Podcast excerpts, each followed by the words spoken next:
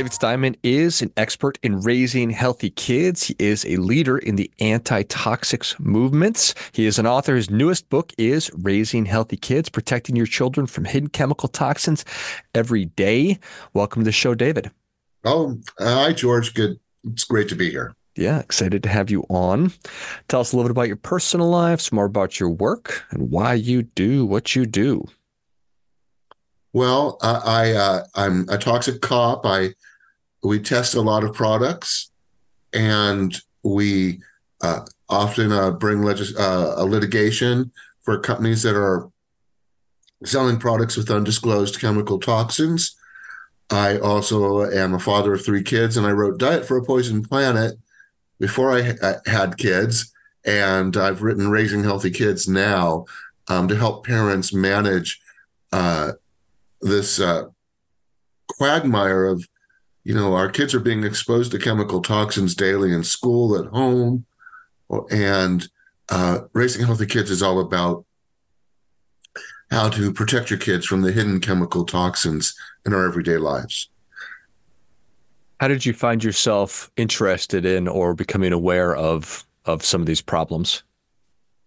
I was a I used to fish a lot in the Santa Monica Bay and I was a victim of DDT poisoning uh, when I was a kid, and I had very high levels of DDT. I discovered that as a journalist when we did a study of the men and women fishing from the bay and took their blood samples and found out that the people eating the most fish in the bay had the highest levels of pesticide and industrial chemical compared to a control group that we had also formed. We published these findings, and I also testified uh, before Congress, and that led me to an interest in uh, toxic chemicals and how they impact our um, lives. And I, I, I have so many questions. I have a a very cursory, basic understanding that many of the products that we use, our beauty, our, our personal care products, the food, everything around us is potentially toxic. How how how big is this problem? How how pervasive is it? Uh, well, it's it's an it's it's an it's an enormous problem because it affects all of our children are being impacted in some way or another. And also the the other problem is the myth. People think there's nothing they can do. They get frustrated, and sometimes they don't want to do anything because they get frustrated. So I've tried to make it really simple and um, share with folks products that are very safe and uh, products that aren't safe and situations. For example, if your child is starting, starting a daycare, uh, mom and dad, you need to check the drinking water of their daycare center and make sure that it's filtered. I tell stories of parents who didn't do that and their kids got poisoned by chemicals that can cause kidney and liver disease. And they really needed to check their daycare center water before the kids started. So I fill the book with a lot of really helpful tips to keep you to keep you and your kids healthy and safe. I could certainly appreciate we are if you open up the internet or the newspaper, there are so many horrible things going on in the world and that can be demotivating. And you throw your hands up and say I, I just there's nothing i could do about this so i'm just not going to do anything about it. But to your point there are plenty of things you can do about it and there are plenty of alternative products in most every category. Is that is that fair? There are alternative products. For example one of the myths that i bust is that organic foods have to be more expensive than conventionally sourced. I point out that most organic foods uh, do tend to have pesticides. Most organic foods, according to monitoring reports I've looked at, don't.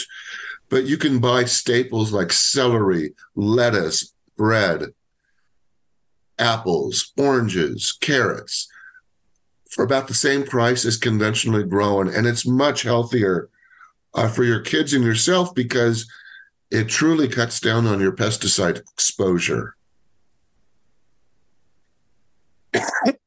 so do you have a sense, probably, probably you do, of why it is that that that that chemicals, toxins have become so pervasive, or have have they always been? Is it product? Is it product profit motivated, driven?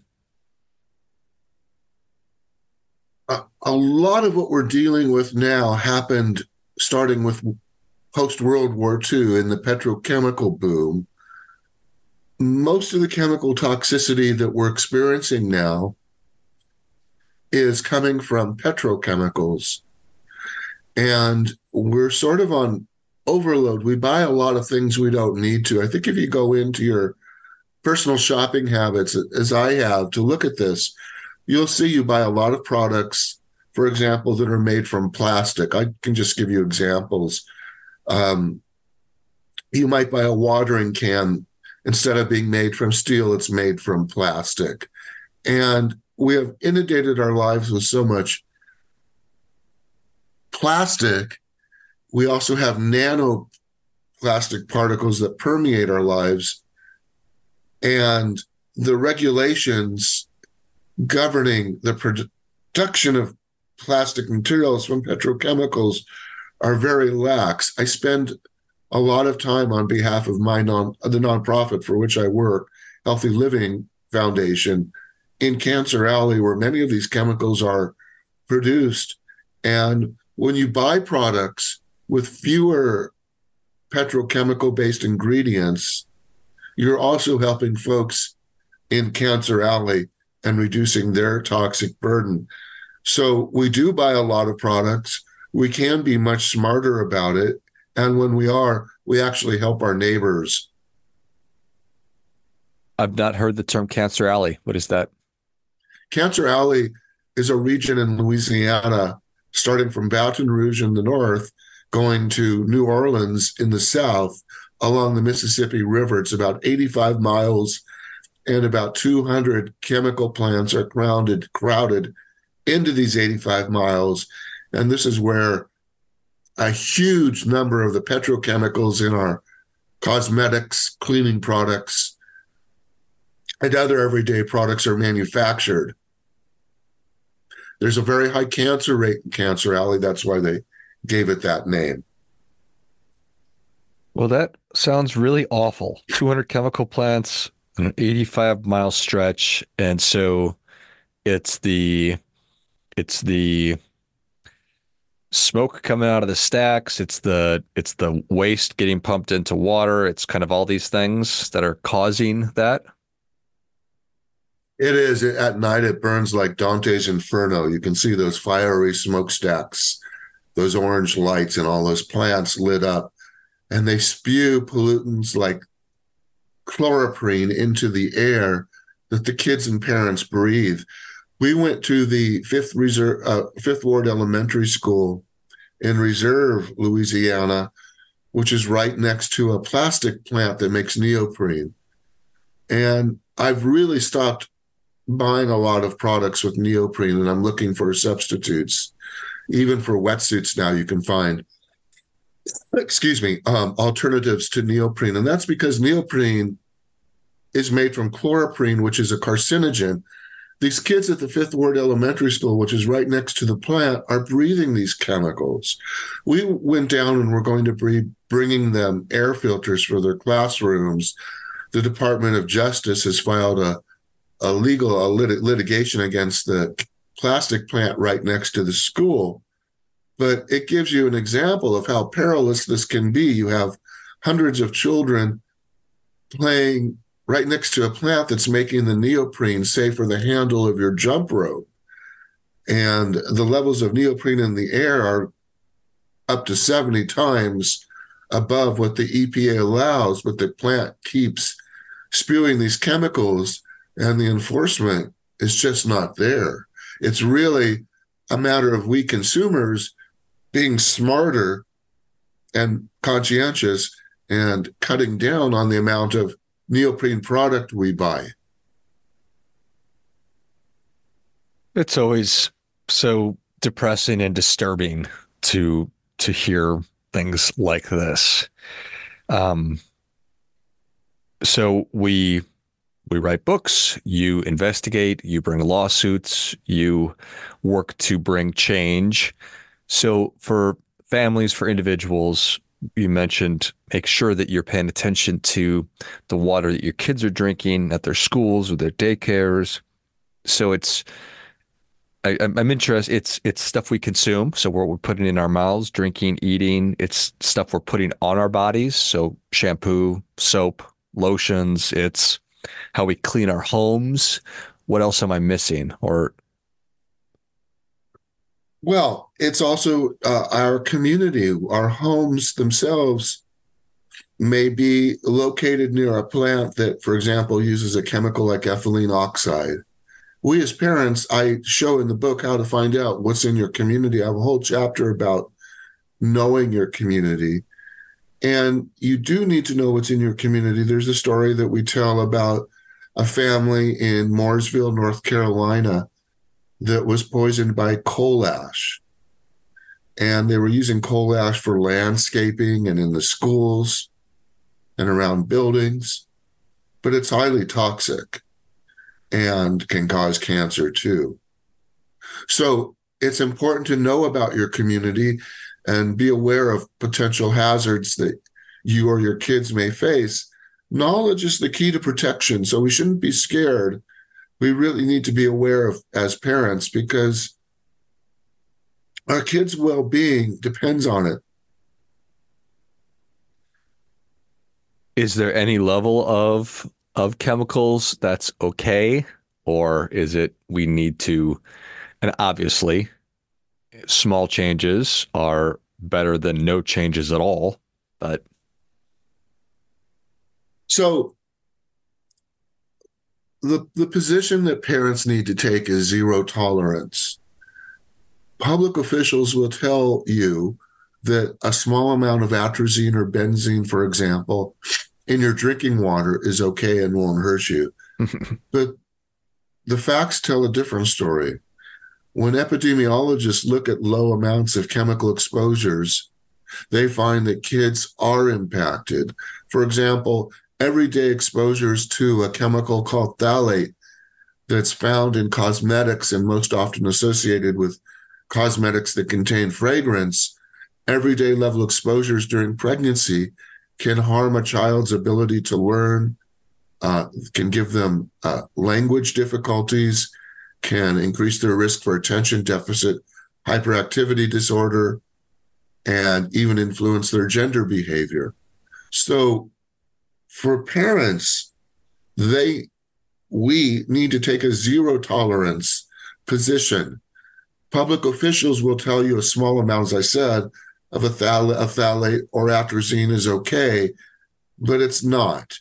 Their science is outdated. What they're really saying is we have to allow a small amount of atrazine or phthalate in your drinking water because there's a plant that need that is manufacturing this chemical and is disposing of it into the drinking water or your local uh, uh, cane growers if it's if it's at Louisiana, for example, or other uh, corn growers are using atrazine on their crops and it's getting into your surface waters. And a little bit is okay because we need to use it. Well, no, it's not okay for my kids. Zero tolerance. Amen. All right. So I, as just if I didn't have any kids, it would be wise for me to conduct some kind of an audit of all the just everything that that's in my community and around my home and what I'm eating and the products that I'm using to clean and all these things. Um, is that is is that something that you advocate? Just kind of take an inventory of everything that you're buying and bringing into your house?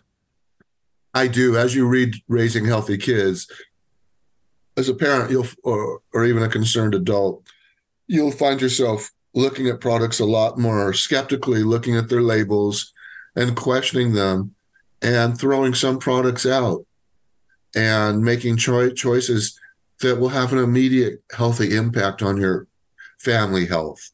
So it is good to do an audit and you shouldn't be afraid to throw some products out. You'll probably find you have pesticides, cleaning products, cosmetics, uh, a lot of foods. And when you look at them after reading the book, you'll say, Why did I bring these into my home? You will be tempted to throw them out and find safer products. It's a good thing to do because your family will be healthier for it.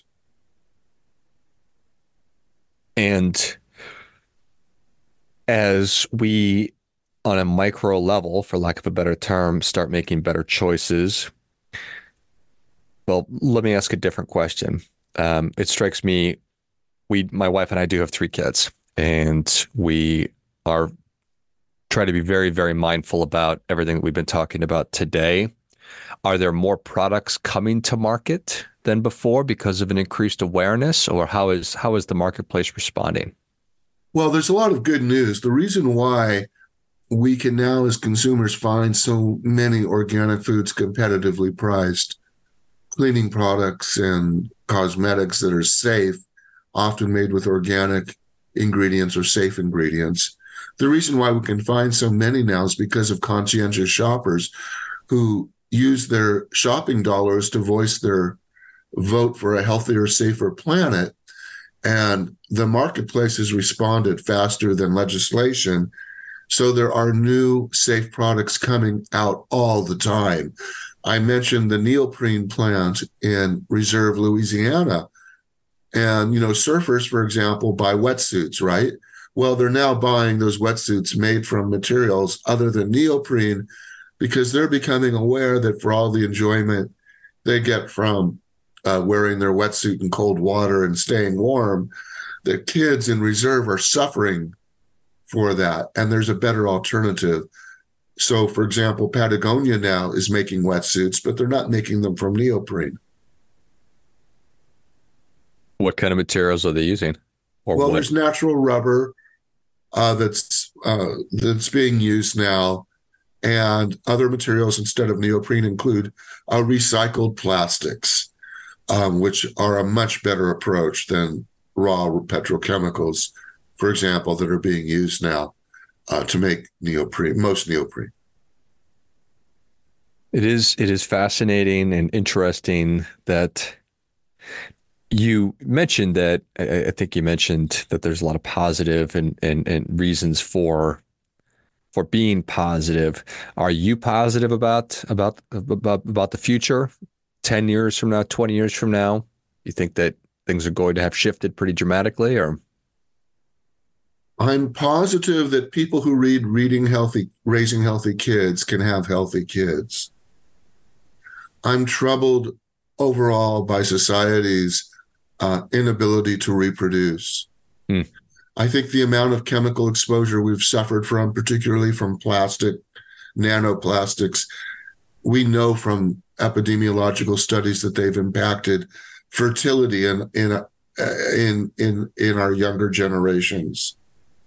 And I think it's very questionable whether uh, we can continue to sustain our population uh, given the amount of infertility that exists uh, in society. It's not really spoken about in in micro terms. We talk about an aging society, but I'm not terribly optimistic uh, that kids in their 20s now will uh, be able to sustain a robust population. I think they're one of the first generations to have been chemically impacted from genetics, from conception to uh, birth and then on. People who are a little older, you know, whose parents were born before 1945 have a different set of genetics than kids whose parents were born after the petrochemical explosion in the that began after World War II. So I am positive for folks who read the book because they're going to be ahead of the game. But if people continue to get highly exposed as they are um, our society will have more societal, will have more dysfunction, a generation of kids who have lost a few IQ points and aren't able to reproduce um, with vigor needed to sustain a healthy nation. Well, all we can do is what we can do. So Appreciate you coming on, David. Where can people learn more about you? Where can they get their copy of Raising Healthy Kids, Protecting Your Children from Hidden Chemical Toxins Every Day? Well, uh, Raising Healthy Kids is available in pre sale copies uh, at Amazon or any other independent bookseller. And you can just Google Raising Healthy Kids David Steinman to find it. It'll be show up everywhere. It's uh, published by Skyhorse and davidwilliamsteinman.com for my website, where I post stories about uh, raising healthy kids, obviously, and products and what to look for to reduce your um, toxicity and to make sure your kids do stay healthy. And if you're pregnant, it's very important. So anyone who's planning on having kids should also be uh, getting the book Raising Healthy Kids. Excellent. If you enjoyed as much as I did, show David your appreciation and share today's show with a friend who also appreciates good ideas. Get your copy of Raising Healthy Kids. And if you are a parent, start taking that zero tolerance approach to your kids' health and just for better living, pick up your copy and figure out what you can do to just be a healthier person. Thanks again, David. Thank you, George. And until next time, remember do your part by doing your best.